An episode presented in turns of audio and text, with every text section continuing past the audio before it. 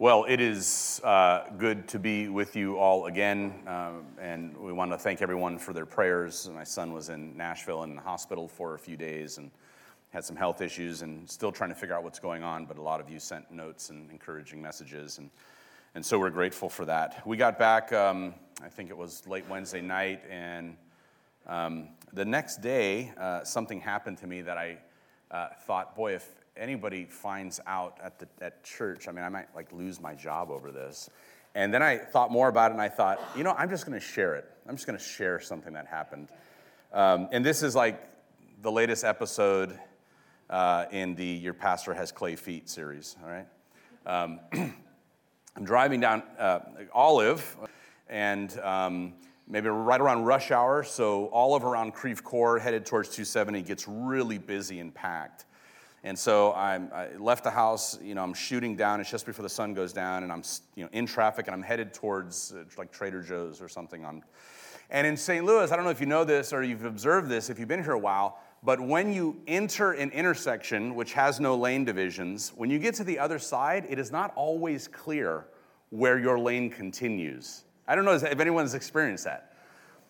So I get to the other side of the intersection, and I'm I'm positive I'm in my lane, but, but I can see that the lanes have shifted a little bit.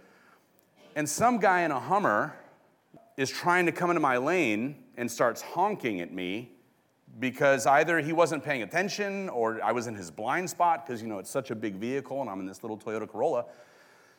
And I can feel the hostility. He's honking, screaming, yelling, cursing. And you know, in, in you, there's that fight or flight instinct. And uh, there was not, I didn't even have time to think about which I wanted to choose. As he comes up and I feel the energy, the hatred, the, the I roll my window down and just turn and say, I was in this lane first, you. And we're, ah, and we're, you know, we're driving, ah, ah, and we're screaming at each other. And I have not had an episode like that in, like, I cannot remember how long. I mean, it's been months. No, I'm just kidding. It's been, it's probably been 10 years. And it's probably been a decade since I had, I mean, it, was ugly. It was ugly. So I kept driving, and you know, if you get in an exchange with someone in traffic, you know what happens. After the exchange, you're still right next to each other, you know, from light to light, and it's just like, you know, you know. so he gets behind me, and now he's following me. And I'm like thinking in my mind, you know, here I am, right? Like, you know, like I'm a pastor and I'm thinking, I'm gonna have to fight this guy because he's gonna follow me into the parking lot of Trader Joe's. And so, you know, I get in the left turning lane, he jumps in behind me, and I turn and he turns. And now I'm at the next light. And I'm thinking, what do I, what do I do? Like, I don't know, you know, he'll swing, I'll lean back, and then I'll hit him with a right hook. Like, I don't, like, I don't, like, I'm just like, it's been a while since I've been in a fight. What do I do here? And it's, you know, it was weird because it, was, it wasn't like I cut the guy off. Because you know how if you cut someone off and they're angry, you do one of these, you're like, ah, oh, sorry, yes, oh, I'm sorry, right? It was, I mean, there was nothing I could do. I, I was completely innocent. But I was the object of this guy's like abject hatred, and, and he was just, he wanted to kill me. I mean, his face was beet red and every you know profane word was just like you know i mean so you know i i finally pull into the parking lot and he stops in the middle of the intersection because i can tell he's like do i want to do this or not?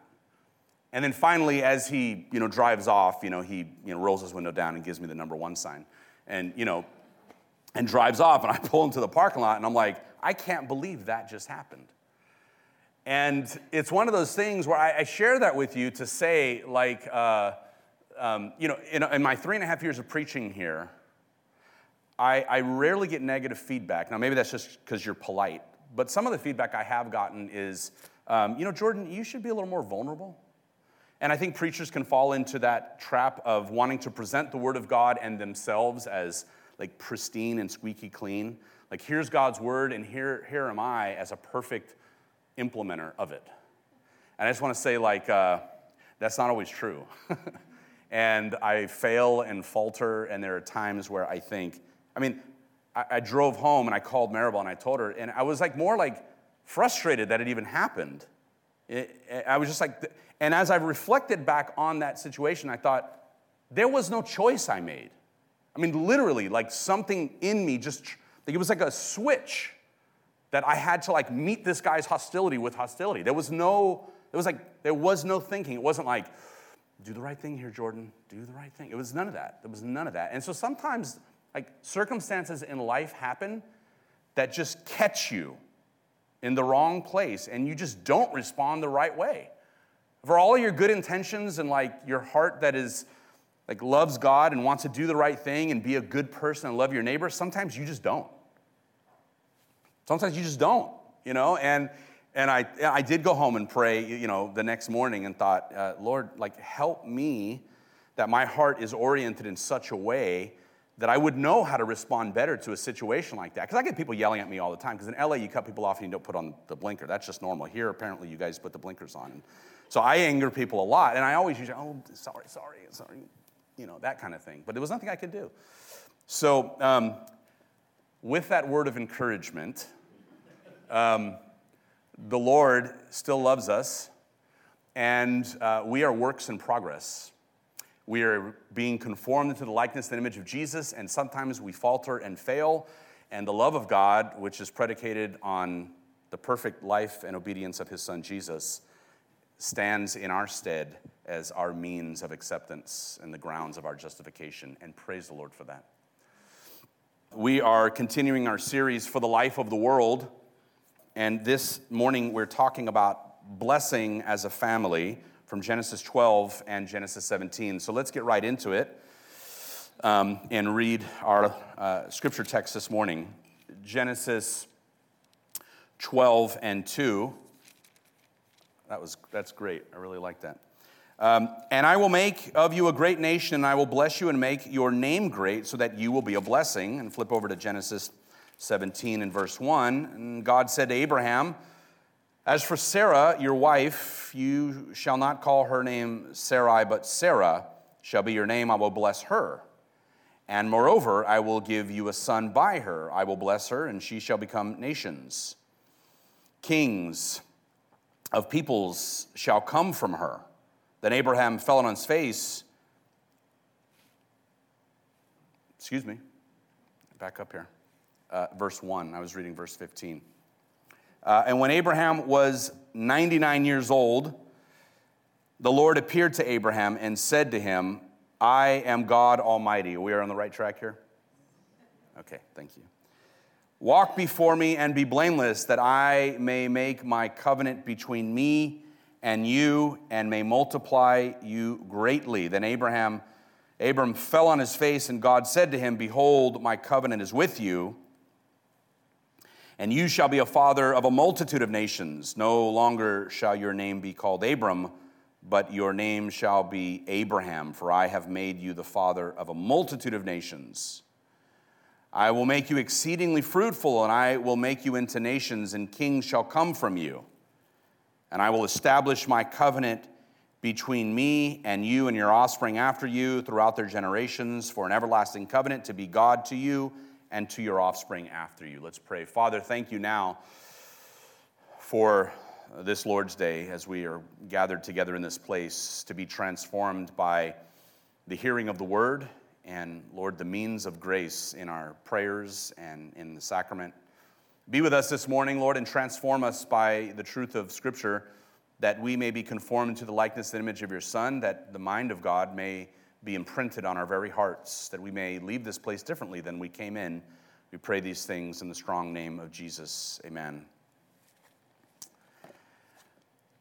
Well, in his book that shares the same title as our series and provides some of the inspiration for this series, Alexander Schmemann says that in the Bible, blessing is not a religious or a cultic act, but the very way of life. Because God has blessed the world and blessed man, the only natural reaction of man to whom God gave this blessed and sanctified world is to bless God in return, to thank Him and see the world as God sees it. Man stands in the center of the world and unifies it in his act of blessing.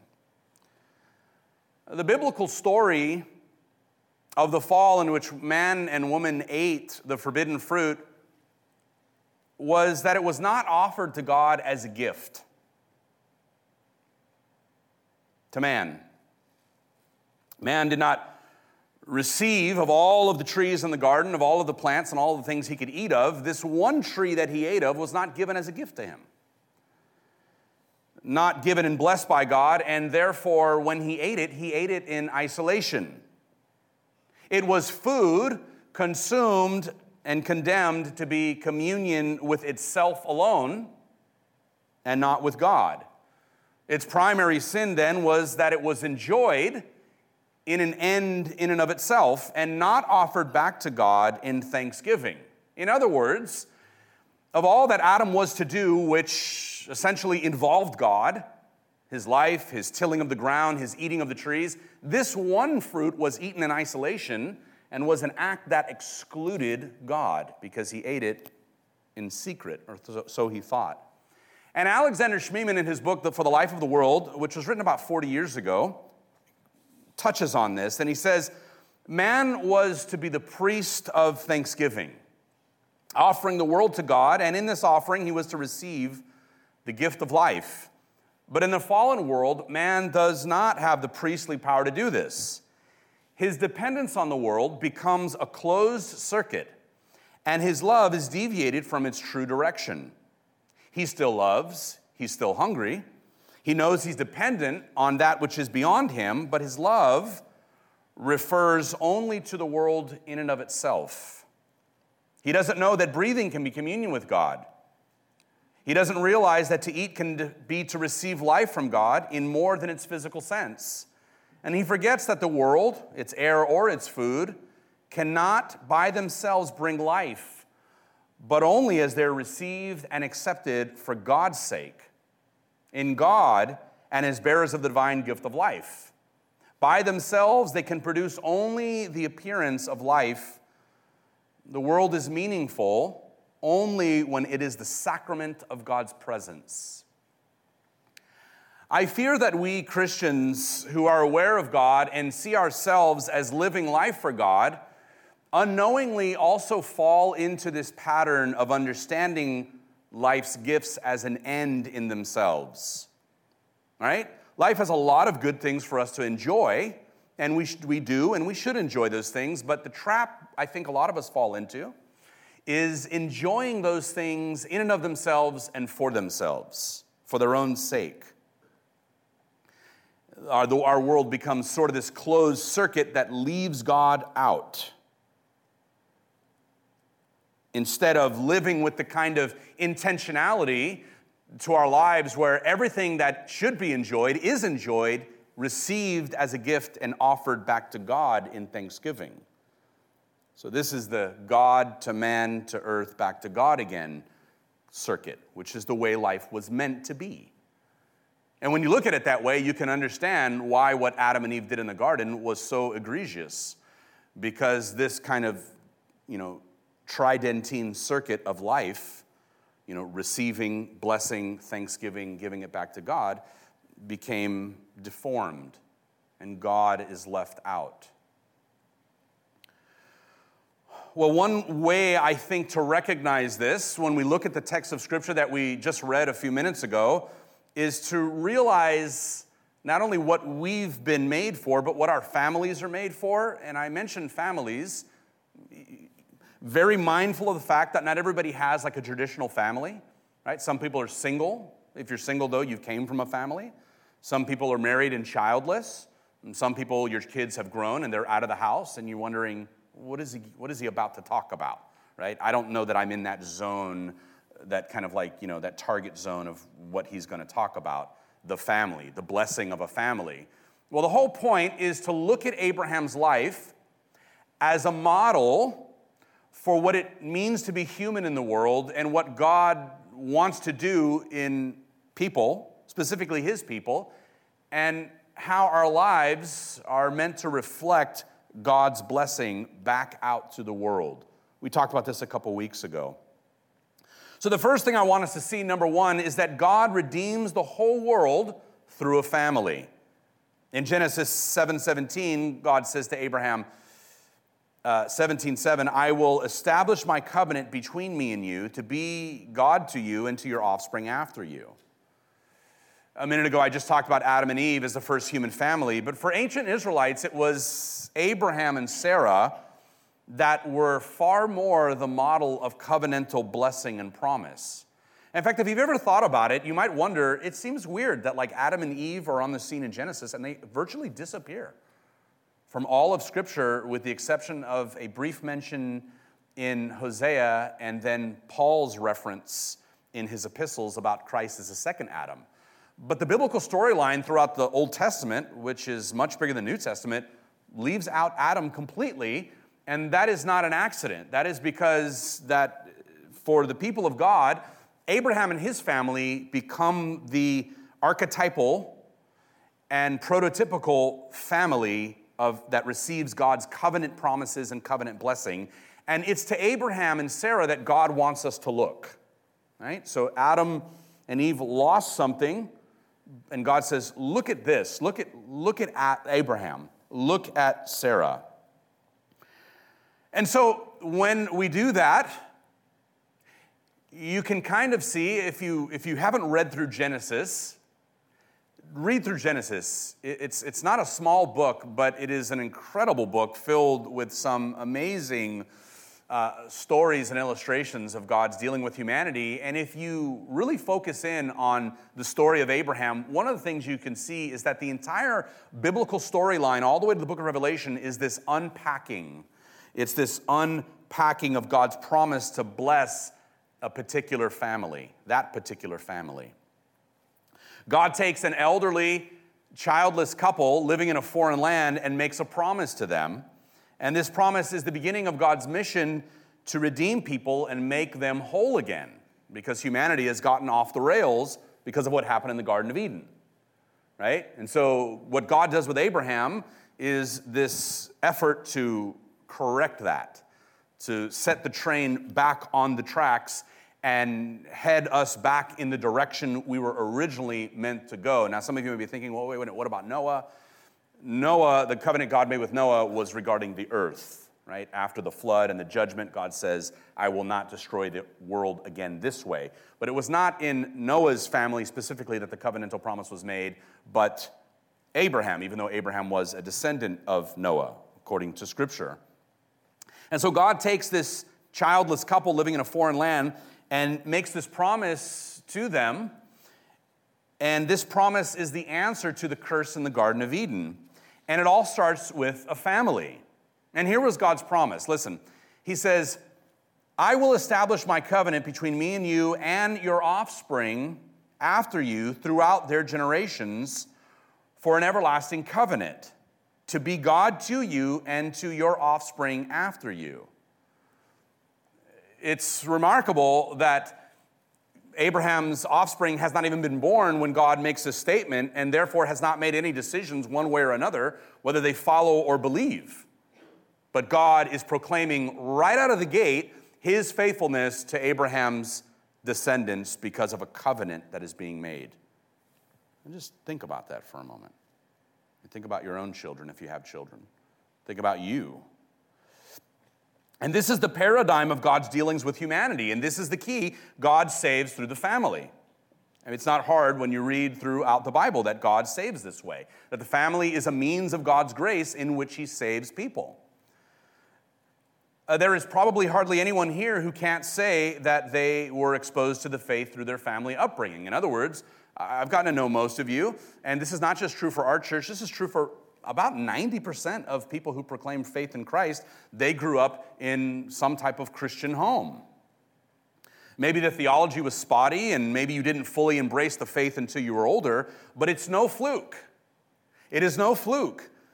God saves families and God saves through the family. My own personal dealing with people is they say, Oh, I was an unbeliever and you know, I came to faith at 30. I go, oh, yeah, tell me more about your background. Well, I grew up in the Episcopal Church and I was baptized in an infant. And then I kind of like, whoa, whoa, whoa, wait, wait, wait, wait, time out.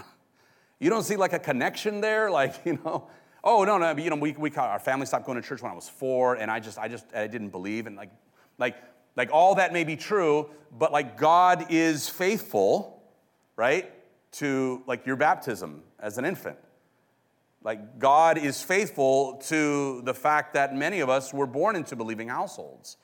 Now, if your theology has improved over the years, you may say, eh, I don't know if they really got the gospel. I mean, that's almost beside the point because God ultimately is the one who is faithful to his covenant, just in the same way he was faithful to Abraham. And it's all because of this promise made in Genesis 17 7 I will establish my covenant between you to be your God and to your offspring after you. And in this promise, we clearly see, secondly, that God redeems the world through love and faithfulness. Genesis 12, 2. I will make you a great nation and I will bless you. So, this is that receiving of life and all of its goodness and even the world as a gift, right? God is the initiator of blessing because of his love and faithfulness.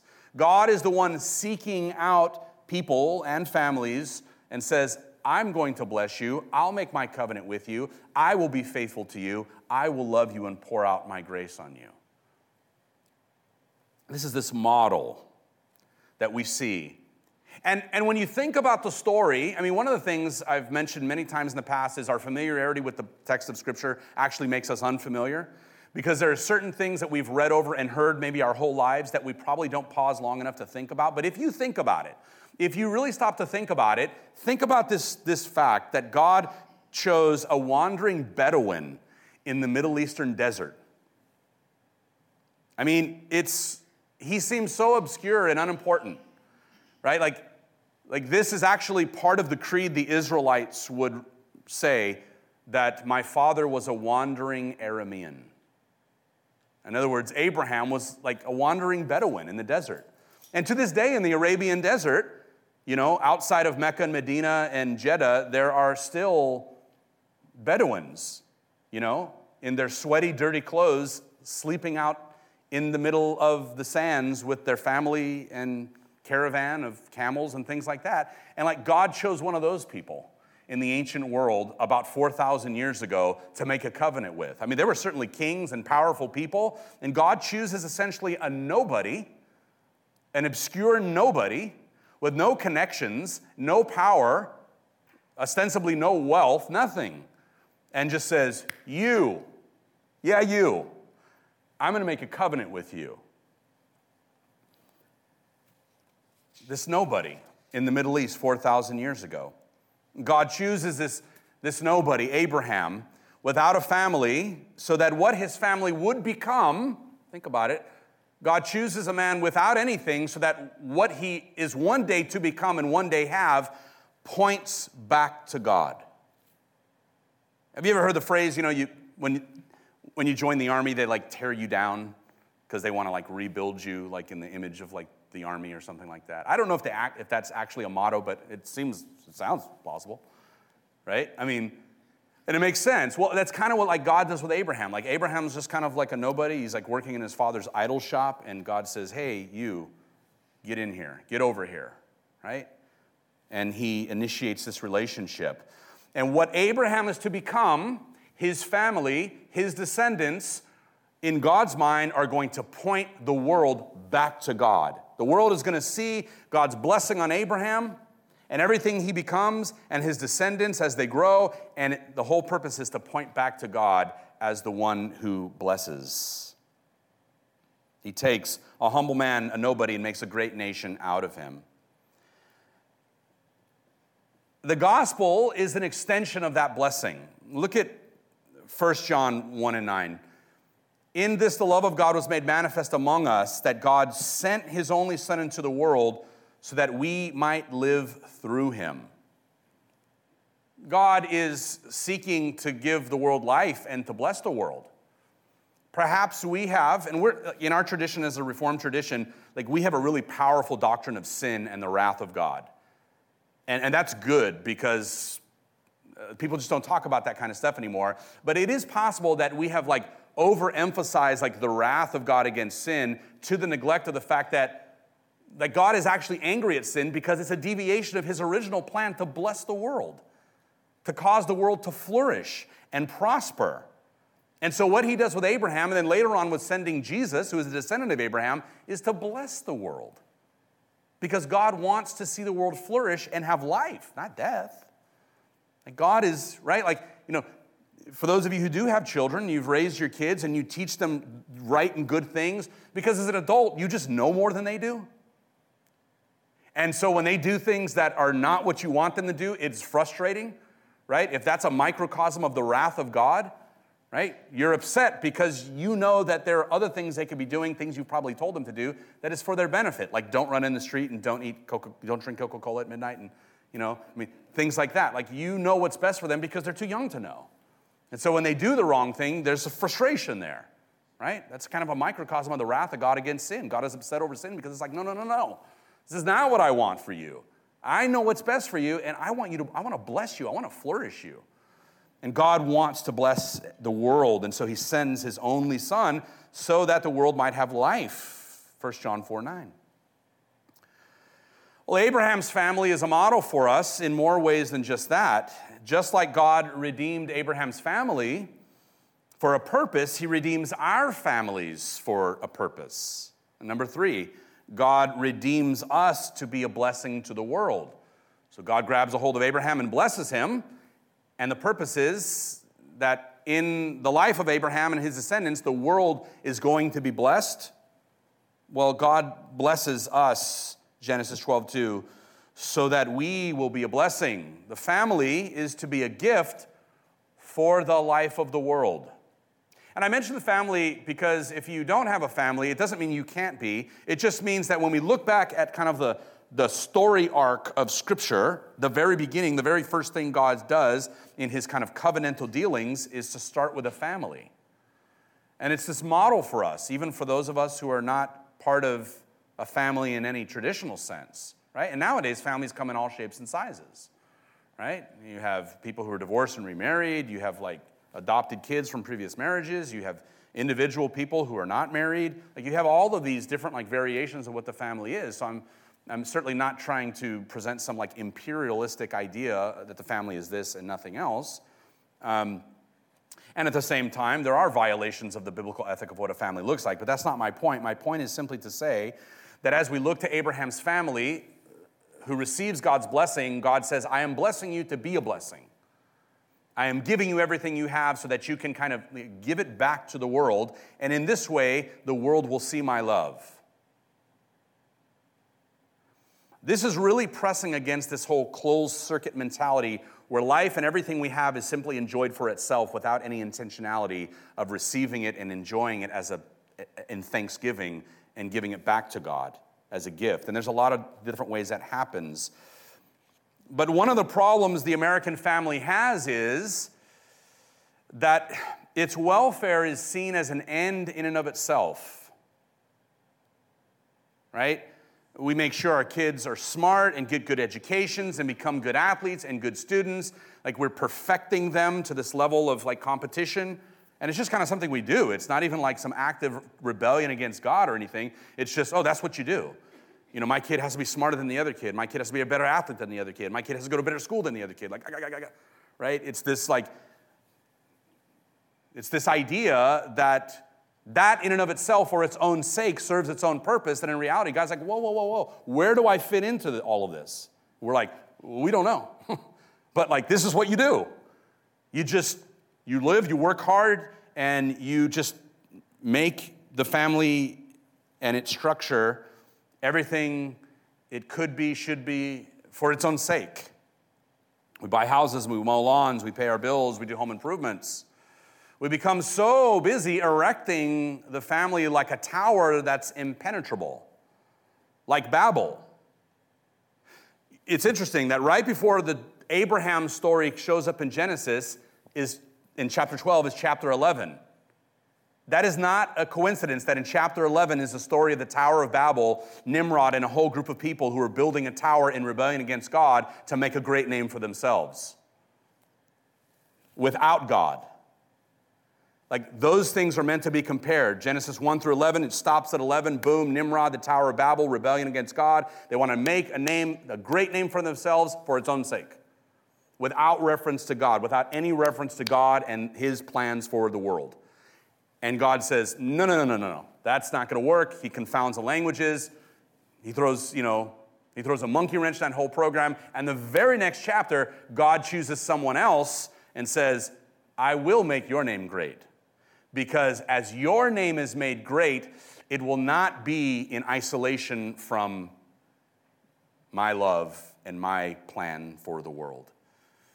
And successfully, Abraham is the answer to Nimrod and the Tower of Babel. Successfully, Abraham and his family, God builds them up essentially like a tower to show the powers of darkness no, no, no, this is how it's done. You don't become great on your own for your own sake. It's all done for my glory because I'm going to give it all to you. You need to include me. I want you to include me in this loop of living and blessing and prospering and flourishing. And as you receive it, as you live and are, are blessed and prosper and flourish, every step of the way, you're going to offer it back to me in thanksgiving. And you're going to be a blessing to everyone around you. That was, that was what Nimrod and the Tower of Babel didn't have. And God cuts it short and starts over with Abraham. Right? And so when our families become this kind of closed circuit, like Alexander Schmemann is talking about, we fail to recognize the purpose the, from the very beginning for why we were made. And I know this touches us here in this part of like the world because like we don't have much bandwidth for anything. Like our lives are go, go, go, go, go, go, go, especially if you've got children. And I'm not condemning it you because you have children right now, but like that's just the culture we're in. It's, it's just one thing after another. It's boom, boom, boom, boom, boom, boom, boom. And that's okay. It's okay to be busy. It's okay to you know, have your kids like, you know, violin practice on Monday and like soccer on Tuesday and like basketball on Wednesday. Like that's okay as long as not only we're making room for God, but God is included in this whole like matrix of busy living. And we recognize that like the achievement of the home does not exist for its own sake.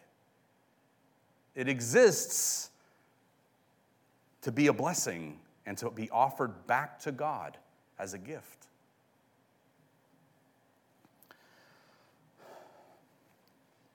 Remember a couple weeks ago, we talked about how Christians usually respond to the world and the culture with fortification or domination or accommodation. Do you remember that? If you weren't here, Christians typically respond to the world, which does not always care about the things of God. And if you're, if you're here this morning and you're a skeptic, you, that resonates with you. That Christians sometimes we can do the fortification thing. It's the bunker mentality, us against them. You know, let's erect a, a bunker to keep the world away from us, the nasty old world. Or there's domination. We're going to engage the culture. We're going to defeat and destroy the culture, right? Like, you know, we're going to, we're to go to war culturally. And we're to, I mean, just, just, just as a sidebar note, let's see how we're doing on time. Just as a sidebar note, like we lost the culture war a long time ago. So, so that tactic didn't work. And then the third reaction of Christians is accommodation. Oh, well, let's just, can't beat them, join them. And then Christians just essentially jump on board with every worldly, ungodly cause there is because we just want people to like us. Right? And all three of those responses fail to take into account this message coming from the book of Genesis from God to Abraham, which is all three of those are wrong. I want you to faithfully live for me while being a blessing to the people around you, even though they may be unbelieving and hostile to your faith. It's okay. Bless them, serve them, love them, encourage them. Because in a post Christian culture, the only thing that really resonates with skeptics and, and people who are hostile to the church and its you know, failings or whatever is this posture of grace. It's this posture of like generosity. You know, there, there are voices on the left that say unless you accept everything about a person's life, you're not loving. And there are voices on the right that say that if you are loving or affirming to someone whose lifestyle in any way is out of step with God and His Word, you're compromising. Right? So, like, it's like this, this dance, right? We've got these people saying one thing and these people saying another thing. And, like, I just want to look at Scripture again 1 John 4 11. Beloved, If God so loved us, we also ought to love one another. Now, don't make the mistake of thinking, oh, then this is just talking about Christians and Christians. Because we know from the parable of the Good Samaritan that Jesus clearly is trying to overthrow this idea that only another believer someone of the household of faith is your neighbor. Because Jesus gives the parable of the Good Samaritan when someone says, when Jesus says, love your neighbor, they're like, well, who's my neighbor? He's like, look. And he gives the story of the Good Samaritan. The Good Samaritan, right, against the priest and the Levite, the, you know, who see a man bleeding and wounded and says, well, he's not of my tribe. He's not of the household of Israel. Like, this is some stranger bleeding. I'm not going to. And the Samaritan doesn't care about that, right? Samaritan's already kind of on the outs and he cares for this person. He picks him up, throws him on his donkey, takes him to an inn, tells the innkeeper, take care of him, heal him up, and whatever the cost is, just put it on my tab. Like Jesus is saying, this is what loving means. It's not this like reduced, reductionistic group. Oh, I'm very loving with these people. Um, there's this great podcast that I encourage you to listen to. It's called This American Life. And it's put out by NPR. It's, it's uh, I've been listening, I love podcasts. I listen to lots of different podcasts. And this, is, this one is like magnificent. It's brilliant. And the host um, is a guy named Ira Glass. And the show is so good because everyone whose story is told is presented by the interviewer and host, Ira Glass, sympathetically. Like, see, he finds some way to kind of like get into the skin of the people that he's interviewing. So they'll tell their story and he'll pick a sidebar and make a narrative. And he'll say, you know, so and so, you know, you know, went to the, you know, to the unemployment office and instead of them giving her her check, blah, blah. And like he tells it in a sympathetic way. And Ira Glass was interviewed recently. I was watching an interview with him um, about his interviews with people. And he was asked about viewing people sympathetically and like why he does it. And somehow in the conversation, Christians came up. And the interviewer said he was an atheist and asked Ira Glass if he was a believer. Ira Glass said, No, I'm, you know, pretty liberal, pretty atheist person. He's Jewish by descent, but he's a pretty liberal atheist guy. And, um, and I, I, kind of expected um, Glass, Ira Glass, to kind of like rail against Christians, which is kind of like something, you know, maybe you would expect like a, like a liberal atheist to do. But instead, he was magnanimous, and he said that he thought Christians were treated unfairly and targeted by the media. And his interviewer, who was also an atheist, was kind of surprised by this. And, he, and Ira Glass went on to say, Look, I really believe that um, you just have to, um, you have to be sympathetic towards other people. You, you have to be generous towards them. You have to give people the benefit of the doubt. And his posture towards others was one that caused him to just give the benefit of the doubt to other people. And as I listened to that interview, which was not part of the podcast, but was a different program, like I was, lo- I, like I was educated in that moment. That like, like the heart of love, like this guy may not be a believer, but there's something like this narrow slice where he's like winning at what like what life is supposed to be in the, in the sight of God. He's just generous towards people and he views them sympathetically. And instead of assuming the worst about everybody, like he views them sympathetically and he's, he has a magnanimous spirit. And it was this lesson in generosity. And I thought, am I generous with my judgments towards others? Like, should I, do I give others the benefit of the doubt? It really may cause me to examine my own heart. Because as a Christian, like, I kind of, we kind of boast about being like loving and gracious towards people. And you know, it's hard to do in this wicked and cold world that we live in, this, you know, kind of post Christian world. Uh, my road rage incident this past week is proof of that. It's not always easy, right? It's not always easy to be generous towards other people and to give them the benefit of the doubt. Like maybe next time I'll say, he's just having a rough day. I, I don't know, right? Like, but it's, it's, not, it's not always an easy thing to do. But here's the point God's love moves him towards generosity and magnanimity.